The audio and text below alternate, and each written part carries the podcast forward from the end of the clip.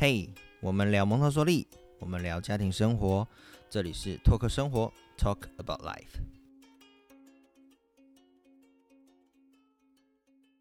大家好，欢迎回到我们的频道，我是艾玛。我是 Michael。好的，我相信很多家长一定会有一个很大的困扰，就是孩子是一个问题宝宝。但我相信他的我说的问题不是这个孩子有问题，是他会一直来问你各种各样的问题。就比如说，为什么东西掉地上不能吃啊？或者是什么黑人的皮肤为什么是黑的啊？爸爸，你的脚为什么会臭啊？之类这种，就是每天快接近百万个为什么，已经不是十万个了。对，百万个为什么？那我相信，其实很多问题它是属于，就是在蒙特梭利，其实算是在文化教育的范畴。嗯，其实文化教育这个好像比较少在一般的幼儿园中听到这样子的。的这个领域，对不对？所以，我们今天就请麦克爸爸来跟我们聊聊这个文化教育这一块是怎么样帮助你解决孩子的一百万个为什么。那麦克爸爸可以先跟我们聊聊看，就是呃，蒙特梭利在说的文化教育块，文化教育这一块是指什么样的内容吗？好，简单来说，文化教育里面就是呃，从地理、历史、动物、植物、天文。这些就是除了比较感官、比较偏所谓的学术科，就是日常感官、语文、数学之外的所有领域，基本上都涵盖在里面。那其实文化里面呢，它跟语文是有蛮多结合的，很多语文工作是跟文化领域是融合在一起的。那我们先单独来看的话，就是它就是呃，你可以说就是周遭孩子一切生活的事情。都会涵盖在文化当中，所以包含可能像节气啦，或者是呃你的带去公园的动物、植物这些东西，就是千包罗万象啦，就真的就是所谓的十万个为什么或者百万个为什么面都会在里面。譬如说，像我小孩子最近吃饭吃饭，突然问我说：“爸爸，你知道？”那个桃园的那个桃那个献花吗？是什么花吗？我 就这也太难了，我就乱猜。我说是桃花吗？他说：“哎，对耶！”哇，我居然猜中了 桃园桃花。然后他又在问我另外一个什么嘉义，我 我就真的不知道。然后我才知道说好，原来他最近在学，就是台湾的县市的那个县花或者市花。对，那。然后，或者是说，我们有所谓的一到十二月月份，每个月有一个月花嘛。然后像什么梧桐，好像是四月，就是你会发现说，这些东西对我们而言都是需要去背的一些我们所谓的冷知识。好了，但对孩子而言，那就是他生活周遭哦，现在已经是春天了，然后是三月、四月，所以呢，可能有。二十四节气里面是什么节气？那在这个节气当中，你会看到什么样的气象变化？这些东西都是孩子生活的一部分，所以我们会用这样子很具体的方式去，他正在经验这些生活经验，然后我们只是把名称、把相关的知识告诉他，那孩子他就会变成是在学习一个生活经验的这样子的方式去吸收。那我自己会觉得很很感叹，就是这些东西都是我们在。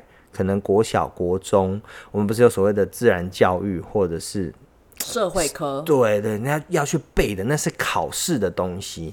那说老实话，背完之后，以我们这个年纪来讲，你还记得任何东西吗？不记得。其实真的耶，你像比如说你刚刚说的献花这种事情，可能谁知道？对啊，或者是你说节气，其实真的是当时学完，真的现在喊不出几个。要不是气象报告报。对，没有人没有人知道嘛。对，然后那个节气在干嘛，也没有人知道。那些传统民俗的东西，其实是这样流失掉了。那对孩子而言，他就是在学习一个尝试，那是一个很好玩的生活经验，所以他也会在生活中跟我们去做分享。那我之前有提过嘛，他看到月亮，他就说：“哦，现在是每月，现在是上弦月。”对，那我说老实话，很惭愧，我们马上都要 Google，就是什么是每月，然后才能去回应他。那。你你就会真的觉得很神奇，就是对孩子而言来说，这些东西都是生活的一部分，可是对我们而言来说，都是考试的内容。所以我觉得那是一个非常非常大的差异点，就是填鸭式的教育，让我们把这些生活的东西，我们把它分类为冷知识或者是考试才会知道的东西，可是对他们而言，他们就是从小到大都会接触的生活。对，那我觉得那就学习的动机而言，或者是那个兴趣点而言，就是。完全不一样的东西了。嗯可是像嗯，比如说你刚刚说的地理啊，或是植物，我觉得它可能是在生活中你真的比较好看到，比较实际具体的。可是像你刚刚提到说，像是历史这样的东西，我觉得这对孩子来说不会太抽象嘛？你怎么去跟他讲述历史什么是地理，？什么是历史，对不对？对好，大家大家不要被我们成人的这种学科概念吓到。其实我们跟孩子讲地理历史好了，什么是历史？其实历史它就是一个时间的传承，它就是一个时间的轴的概念。那我们带孩子认识历史呢，我们会先从他一天日常生活作息去看起，所以你同步也在把所谓的日常常规，它的一个秩序性的一些概念带进去，所以孩子他会知道说他在幼儿园的一天他要做什么东西，诶，真的不是所谓的说哦去玩而已，他其实有很多事情要做的。那他会知道说每一个时间点、时间点要做什么，他就是在建立一个历史概念。那当有这样的概念之后呢，我们还会带什么？那你开始会带昨天跟明天，然后再来就是一个礼拜、一个月、一年。所以我们会有一些歌曲做辅助，譬如说他最近前阵子啦，他很爱唱说。呃，那个叫做什么？地球绕太阳转，转一圈是一年，一年四季三百六十五天。用这样子，我们的有点像是这叫做什么？这叫手指童谣谣，童谣手指谣。可是你去改编歌词，所以你会知道说，哦，地球绕太阳转，这就是天文的东西进来了。然后转一圈是一年，这这些东西我们以前要背嘛，那个公转自转这些东西真的要背。所以当他唱这个歌的时候，我跟他唱，然后我就再去去想说，嗯，绕一圈是一年吗？真的吗？是三百六十五天吗？就是这些东西是你还是要再 Google 一下，因为我们以前都是死背。那他们就会用这种方式，然后让孩子去认识历史。那再进一步的呢，我们可能会去结合动物、植物了，我们会去带所谓的生命成长周期。嗯，他会去认识一个蝴蝶，它怎么样从毛毛虫，然后到蛹，到破茧，然后最后变成是蝴蝶，整个变态的过程，去了解生命原来是这样长大的。他同时去了解呃时间轴，去了解生命的意义。我们在，所以我们在讲到历史，在讲到呃文化这些东西的时候，它其实是会去结合生命教育，结合动物、植物，然后去把整个时间轴的概念带给大家。所以我觉得孩子学习，他在学习的东西叫做生活的尝试。好了，我觉得那些东西真的都叫尝试。你说星象，你说月相，这些东西都是尝试。那只是我们从一个呃他熟悉的切入点，从他日常作息开始去带到这些观念。那一样地理的东西，我们也会先从认识身体开始，因为其实地理也是在讲方位嘛，在讲你的东西南北，你去在讲再讲深一点，可能有地质构造啊这些东西的。可是我们先从方位开始好了，你先认识你自己身体，你的右手、你的左手、你的脸，你会有左边眼睛、右边眼睛这样子的身呃身体构造，去建构它的基本概念。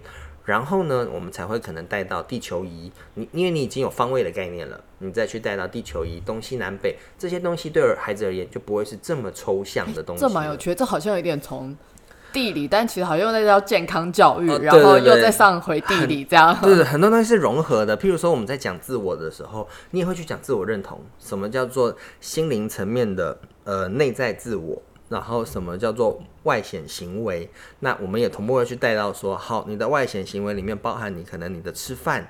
你的呃大肌肉运动，你会跑，你会跳，这些东西是你可以控制的。你同步会把这些观念带给孩子，然后你会去带到他日常作息，说哦，所以你们在去公园的时候，你们就会去跑，那会是在什么时间点？那地理历史就会去结合，所以这些东西呃非常非常多啦。就地理历史工作，其实在在我们的教师环境里面也是十几二十个工作去预备的。那动物、植物也是，所以其实一样，整个环境预备起来也是会有六七十个工作会在那边让孩子去操作，去认识自己，认识时间。那越来越深的话，可能包含栖息地啦，然后雨林构造，你会有很多很复杂的东西，是一步一步循序循序渐进的带给孩子，而不是用填鸭式的方式，又要去硬背死记。所以我觉得很大很大的一个差别在于说，蒙氏的环境它会用一个。很简单的切入点，很熟悉的日常生活的切入点，然后去把一些观念性的东西带给孩子，然后才去做延伸。那在延伸上面来说，也都会是非常具体的教具去呈现给孩子。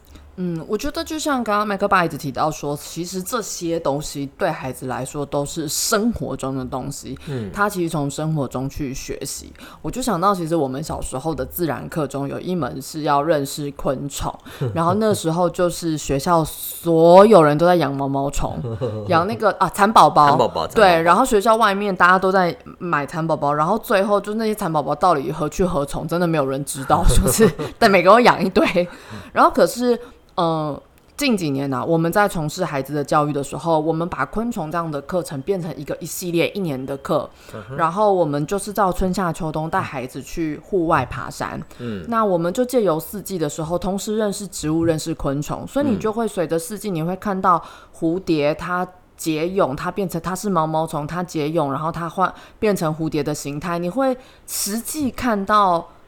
真的在大自然生物变态的状态，对你不需要去养一只毛毛虫在。特别去观察，对，你可以看到它真正变化的样子。那孩子就会蹲在草丛里看，说：“哎，这里有一只毛毛虫，它怎样怎样怎样。”老师说它颜色很亮，它可能有毒。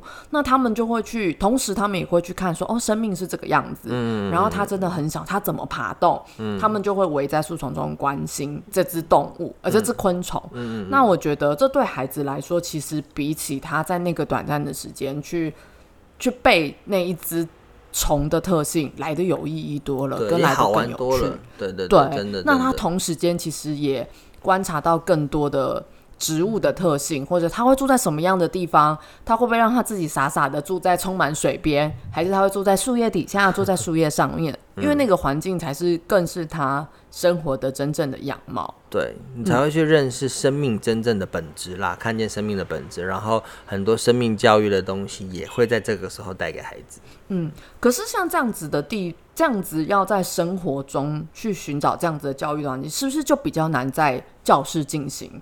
蒙氏在这样上课的地方会往户外走吗？还是一样会在教室进行这样子的课程？其实都有哎，都有。应该是说，譬如说，你会先用地球仪，或者是说，我们可能在教生态圈的时候，你会用布织布去做所谓的大气层，然后地球圈板块这些东西，你可以用塑土的方式去。我确认一下，你刚刚说到板块、地球圈这么深的东西，是对，就是学龄前的的。学龄前的孩子，孩子们嘛，对对，你会去，我们老师会去做，呃，用塑土去做整个地球，然后呢，一层一层用不同的颜色，从地板块到那个。好，这个这个东西我不懂，但反正就是一层一层那个专业知识，大家可以 Google 一下。然后呢，他就会把一一块切起来呢，所以他那个那个塑土，你想象它就是有点像蛋糕，一个立体的球，然后抽出来一块，孩子可以看到地球板块。当然也有很多知识化教具应该有，可是我觉得手作教具会有它的温度在。那这些观念对孩子来说一样，它就只是一个尝试。所以当地震的时候，我小孩有跟我讲过说：“哦，板块在挤压。”我心想说：“什么什么鬼？我讲板块挤压？”但是这些东西就是他们在。学校里面会会学到的东西，所以，我我我我觉得回到刚刚那个问题好了，我们有一些东西可以用教具呈现的，当然会在教室呈现。那可是我们也会带孩子去体验自然，会有呃去看公园也好，或者是说你校外教学，其实这种时间也都是很很适合去做安排的，因为你会看到生命真正变化的样子。然后，然后这这样子的学习也会是更深刻，然后感觉更更丰富的东西。嗯，那像这样子，如果带像麦克爸爸，你们自己带孩子们到户外，你们会怎么去引导孩子去认识这样子，认识我们的环境啊？说来惭愧，我很羡慕那种，就是一经过什么树就说啊，这是什么树？我超羡慕这种人的，可是我做不到。对，那我们认识我们的认知真的有限，所以说呢，我们大家去户外呢，其实就跑跑跳跳。可是孩子他很自然而然，他会被一些东西吸引，譬如说他看到蚂蚁在搬东西，他真的就会蹲下来，然后一直看那蚂蚁这样爬。我我相信大家可能也会有一些经验，就是你自己小时候，或者是你就算已经长大成人了，你看到。呃，某一些现象很有趣的时候，你也会蹲下来观察。那我们的原则就是，你就在旁边陪他，然后陪他一起聊。他会说：“诶，现在这蚂蚁把什么叶子整个搬起来了。”那你那同步，我们也在旁边，我们在旁边 Google 嘛，你会去 Google 说 为什么蚂蚁有这样的？因为我觉得现在大家的一些。对我们而言，考试知识都没了啦，那些东西都忘记了，所以很多东西我都先跟他说：“你等我一下，我要 Google 一下。”嗯，其实我觉得对孩子也是好的，跟他一起找这件事情的答案。对对对对对，那我我会觉得成人最避讳的就是不懂装懂，你不要给孩子一些明明是错误的，这个不要问，对对对，或者 或者是要面子，孩子他其实就是在问你一个他很好奇的东西，那你不知道你就说：“哎，这个我可能不知道，我要 Google 一下就好了。”那你也可以跟他同步找答案，所以这是一个一样，它是一个亲子相处的过程。你成人不会不会需要有一些面子问题啦。那所以我们最常做的东西就是 Google，然后跟他一起探讨说，有些动物或者说有些小昆虫，我们看了我们真的不知道是什么，所以我们就会那 Google 超方便的嘛，有图片搜寻嘛，所以你就可以给孩子一些名称，然后跟他去讲一下说，哦，它的习性可能是。在什么时候出没？然后他喜欢吃什么东西？他的他的敌人是什么？就他的生活形态是什么？所以我们会跟着孩子一起去找答案，然后一起去互动。那呃，通常孩子是蛮主动的，他看到很多现象很好玩的时候，他就会观察。对，所以我觉得。我觉得就自然吧。我觉得带孩子出去玩，当然啦，学校活动不会这样安排。学校活动一定会请一些可能专业的大自然的老师，他们就是那些我羡慕的人，走出去看到什么就会有很多背景知识的，所以。会有这样子专业的活动，就好像你去看故宫一样，你可以有导览嘛，可是你也可以有自己带孩子逛的时间。所以一样，你去户外的时候，你当然可以配合学校有专业的老师解说，可是你自己陪孩子玩的时候，我觉得重点在于亲子相处，跟一起找答案，然后一起去观察自然。很多东西你可以讲很简单的说，诶，现在是秋天了，所以树叶是不是变红色了，或是已经是落叶了，已经没有树叶了，然后。你你可以去跟他讲故事嘛？可是我觉得还有一个重点啦，你不要自己一直讲自己的，你要看孩子有没有兴趣想听。他去玩，也许他就是想去玩溜滑梯，你不要抓着在他树下跟他讲说。你先来把这段文字看完。对对对，你看他说，你看他说。现现在公园有很多那样子的说明牌，我我觉得看孩子兴趣，有时候他问啊，你刚好可以讲，但他如果没有特别想知道，那你就是就大家去好好玩，好好跑吧。那当他有这些兴趣点出来的时候，你再去引导他就可以了。嗯，我觉得这其实，呃，因为我的工作会常常看到中国的博物馆跟台湾博物馆，我觉得生在台湾真的很幸福的一点就是。台湾很多亲子的博物馆这一块真的做得很好，因为我觉得他真的看到父母亲的需求跟困难，他真的知道大家的知识匮乏吗？对对，然后他把说明做得很简单跟很童趣，其实他的那个目的，他做的再简单，孩子也是看不懂啦。嗯，所以他的那个简单的程度是为了让让爸爸妈妈看得懂。对，他的简单，比如说他可能会有一个集章的活动，那个本子让你给孩子拿，但是那个简单的说明。牌是要让爸爸妈妈在十秒内，你就可以看完，然后你可以用你的话。跟孩子对你跟孩子说，然后你们一起去完成那个解读那个集章啊，或者是对孩子而言好玩的在于盖章，对，但是中间的互动就是让你爸爸妈妈吸收完之后可以简化给孩子。对，你就很简单，你就不用像在念课本上的解释说哦，因为大气层怎样怎样怎样，等你读完都二十分钟，然后你还要消化解释给孩子，他早就跑到溜滑梯了。嗯，然后以及这些博物馆通常在最后都会有一些手作啊，嗯，拓印。啊，或是 DIY，我觉得那对孩子来说也算是他完成这个参观或这个学习最后的一个成果。嗯，我觉得孩子们都很享受这样子的学习。对对，我觉得回到一件事情，就是我们环境预备，它其实就是一个兴趣点。对，那呃，重点在于亲子相处嘛，然后让。家长可以有一些方式，不用真的一次 Google，他可以给你一些工具，然后帮助孩子去做一些吸收。所以我觉得这样的利益点是真的还不错啦。嗯，那所以其实，在呃模式教育中，这样子的教具也是很多的，对不对？就是在文化教育的这一块。对，会有很多我们所谓的命名卡或错误控制卡，然后所以当他孩子，当然看孩子的年纪啦，因为通常能进入文化工作孩子，或者是说你可以阅读的时候，他大部分已经就是四五岁以后了，所以中班过后开始做这样子的工作认知，结合语言的东西，那他们的说明就像我们成长周期好了，我们会去编海龟的故事，海龟成长的故事，我们会用比较。呃故事形式的方式，让孩子去认知海龟整个成长，然后包含他还要再从海上来，在沙滩上下蛋。那我们会用小模型去搭配，所以你会有吸引孩子的小模型，然后搭配故事，然后搭配字卡，他还会去做配对操作。那这样它就是一个很综合性的能力展现，包含语言的、文化的、感官的、日常的东西，全部都在里面。嗯。那这样会不会有人有问题？说我认识海龟的一个成长需要一套教具，那我今天要认识下一种动物，是不是蒙特梭利就要为了每一种动物出不同套的？是哦，学习真的吗？所以大象要有一套大象的，狮子要有一套狮子的。对，所以应该是说，为什么蒙氏教室？简单来说啦，为什么蒙特梭利学校学费比较贵？因为它的环境预备、它的师资培训，真的就是会需要花比较多这样子的东西在里面了。对，但当然一般学校也会有所谓的主题啦，所以我觉得会有不同的方式呈现。那有些人也会问说，那主题跟所谓的你蒙氏文化有什么差别吗？主题或角落？对，那我只能这样简单说来说，就是。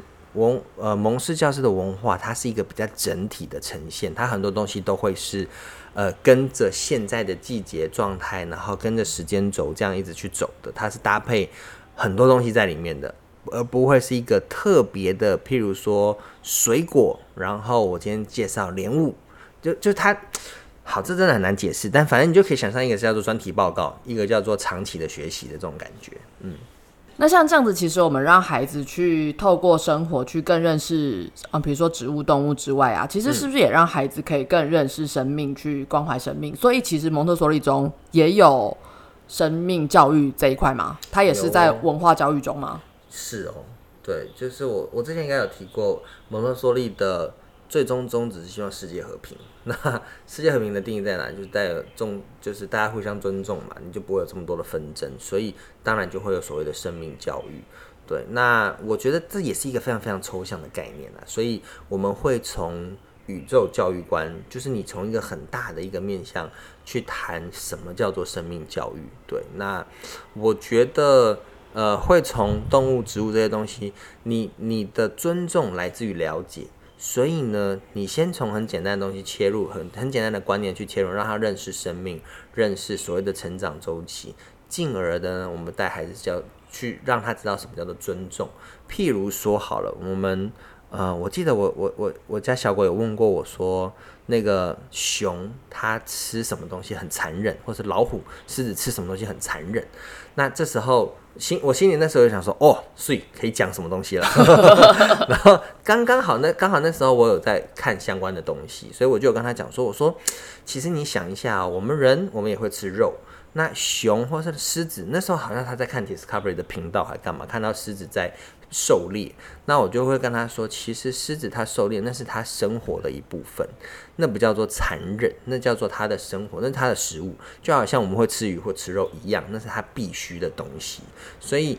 同步让他去知道，说那就叫做生命个体。你要去尊重生命的状态、生命的形态，他需要那些东西。可是我们不会用一个很大篇的理论去告诉他说啊，你要尊重生命，他他有他的本质什么这些东西对孩子来说太难了。所以你会用很简单的同理的方式，哎，刚好他有提问，然后你会去告诉他说，那叫做生命的本质，那是他生活的状态。对，所以我觉得。这是世俗价值观会给大家的一些观念，譬如说，哦，大野狼就是残忍的，就是比较凶残的。可是应该是说，它的它是肉食性动物，所以它就会去去猎食这些东西。那你也会说，人我们会去狩猎，所以你会去做这样子的比对，让孩子去认识说，生命它本来就有它存在的意义跟它存在的需要。对，所以我们会用这样的方式，透过生活经验带孩子去认识生命。那你因为理解了。所以你会慢慢学会尊重。嗯嗯，那孩子跟你提过死亡的问题了吗？呃，有诶，因为他其实有些长辈是过世的，对，所以我们这些东西我觉得要看个人，有些父母有些宗教的考量嘛，对，那我们自己本身就是什么都信啦，就是宁可信其有的状态，所以我们会给他很多很多的可能性。那当然，市面房间有很多绘本。嗯，所以我们也会同步跟他用一些绘本的方式，让他去认识什么叫做死亡。那我我自己觉得现在的绘本真的都念的还做的还不错啦。然后这边没有要叶配什么东西，可是我会觉得很多绘本我自己念完都会，你会很感动，会很想哭。对，然后所以我觉得很多东西带给孩子的东西，你用绘本的方式，然后你用他周遭身边的亲人的方式，或者是有一些新闻，你可以跟他分享。对，那这些东西也会回到一件事情，我们有时候会跟他讲说，他譬如说过马路的时候，我们会跟他讲，你一定要等父母，你要牵手，你要等绿灯，这些安全性的观念，我们会跟他讲说，如果你怎么样了，你就死翘翘了，你就去天堂了，或者说你就看不到我们了。那我们会在一些生活经验里面把这些观念同步给他。嗯我觉得其实从你刚刚说，比如说认识地球啊，然后认识呃各个地理的关系啊什么，其实也让这个年纪的孩子开始培养一些我们所谓的世界观跟国际观，让他们不会只知道说哦，我住的这个地方，我只知道台北，我只知道这个台湾，他开始知道说哦，这个世界不是只有我们，有其他。有其他的国家，有其他的地方，甚至有这个宇宙。嗯嗯它其实它的整体的世界观、整体的观念都是更大的。。对我我我我自己觉得这这个议题还蛮有兴趣，蛮好玩的啦。可以这样说，你去观察很多国外很多大红的产品啊，它的出发点都是世界观，它并不会以它那个国家为单位去做产品设计。各各有好处啦，你给它宏观或给它微观都有好处，但是我会觉得你不能只特别着重于微观的东西，你还是要有宏观的东西。所以，我们给孩子的我们都有，我们会先从，譬如说我们要介绍认识生物、动物这件事情，我们会先从生态圈开始，然后呢，会带他去认识所谓的生物、非生物。你再给孩子的东西是观念性的、架构性的东西，那会帮助他以后去做思考，会去做他的系统性思考的帮的协助。所以，我觉得这些东西是宏观会有的好处，那他会用比较。世界观的方式去做未来的一些想象好了，但是也会有微观的东西。所以当我们在带到栖息地的时候，你可能会在讲台湾栖息地，那这些东西就会是在地生活他会接触到的东西。对，所以我觉得这些东西是涵盖在文化教育里面的。那后面有一些逻辑，就是看你想要给孩子宏观的角度的世界，然后同步有微观的东西在里面。所以这生态圈它其实已经会是一个给孩子一个比较完整的一个体系的教育，他不是从一个点说哦，这个动物就是生长在这里。对对对，会就是呃，在讲到动物本身的时候，那就是已经围观了，那就是可能在讲动物栖息地，所以这个动物栖息地里面。有哪一些生物是适合居住在这样的环境条件的，那就会是微观了。所以其实都会是从宏观慢慢慢慢的去收敛到微观，它是一个，也是你一个系统化思考的一个过程啦。可是他一开始他可以知道因为所以，就是这个世界怎么来，为什么会发展到这个地方。对对对，甚至我们的故事里面还要讲什么宇宙爆炸，所以生成呃，好这些东西太太专业了，我所以才自己都能解释孩子的百万个为什么，对对他不会从一个点，然后开始一直往上问，因为他可以真正知道这件事情的由来起源到底是什么。对，所以我我自己觉得是我不见得是蒙氏学习，我觉得是一个我们带给孩子学习的一个呃系统性跟逻辑性的一个方式啦。嗯，所以应该是说，任何的学习都应该给孩子这样，就是让他找到学习真正的起源是什么，他才能够知道他自己学习的脉络是什么，而不是塞给他突然一个点，然后就说，哦，你就是背起来，对对对，这样就对了，这样。其实不不只是蒙氏会用这种比较有趣的方法去引导孩子学习，像嗯、呃像我们自己在带领那个童军教育中，在在带领幼童军时，我们也是用一个丛林奇谈的故事去包装整个学习，让孩子觉得他们自己就是那只小狼，然后他们会模仿小狼去学习自己的规则感啊，然后建立自己服从啊，然后勇敢的特性。其实也是让孩子从故事中去有一个模仿学习的对象，然后让这件整体的事情变得更有趣，然后开始知道自己的目标是什么，然后让整个学习变成他很清楚自己的目标，然后变得更。这样反而是没有办法让他知道他真的自己到底在学的东西是什么。就不会像我们这样到高中、大学后再思考人生。对，那但我觉得有些家长还是很在意，就是说，那他的孩子在学龄前学这些文化教育，对于他未来学业成长是有帮助的吗对啊，好好世他会不会俗的想法。他会不会像我们一样，到了大学，到了长大之后，转头就忘了二十四节气到底在干嘛？呃有可能说老实话，嗯我我我自己觉得有一些学习的东西其实是时间点过了就过了啦。那如果说他今天已经内化成为他生活的一部分，那 why not 不不可嘛？那至于你说对对未来有什么帮助，我我觉得啦，这种东西真的很难。为什么会有很多家长会询问说，送蒙特梭利真的好吗？他看不到实际成果，可是这些东西其实是内化的。你想象一下，就是当未来很多孩子他是在背那些地理自然的东西的时候，这些孩子他们有这些经验去辅助让他去做学习的时候，那是非常非常难能可贵的。对，就是你不会是一个全然未知状态，然后要去硬背，而是你知道原因，为什么这些历史是这样来，这些地理是这样来的。我觉得那对他学来说会不会有帮助？会。可是你看得到吗？你感觉得到吗？你不知道。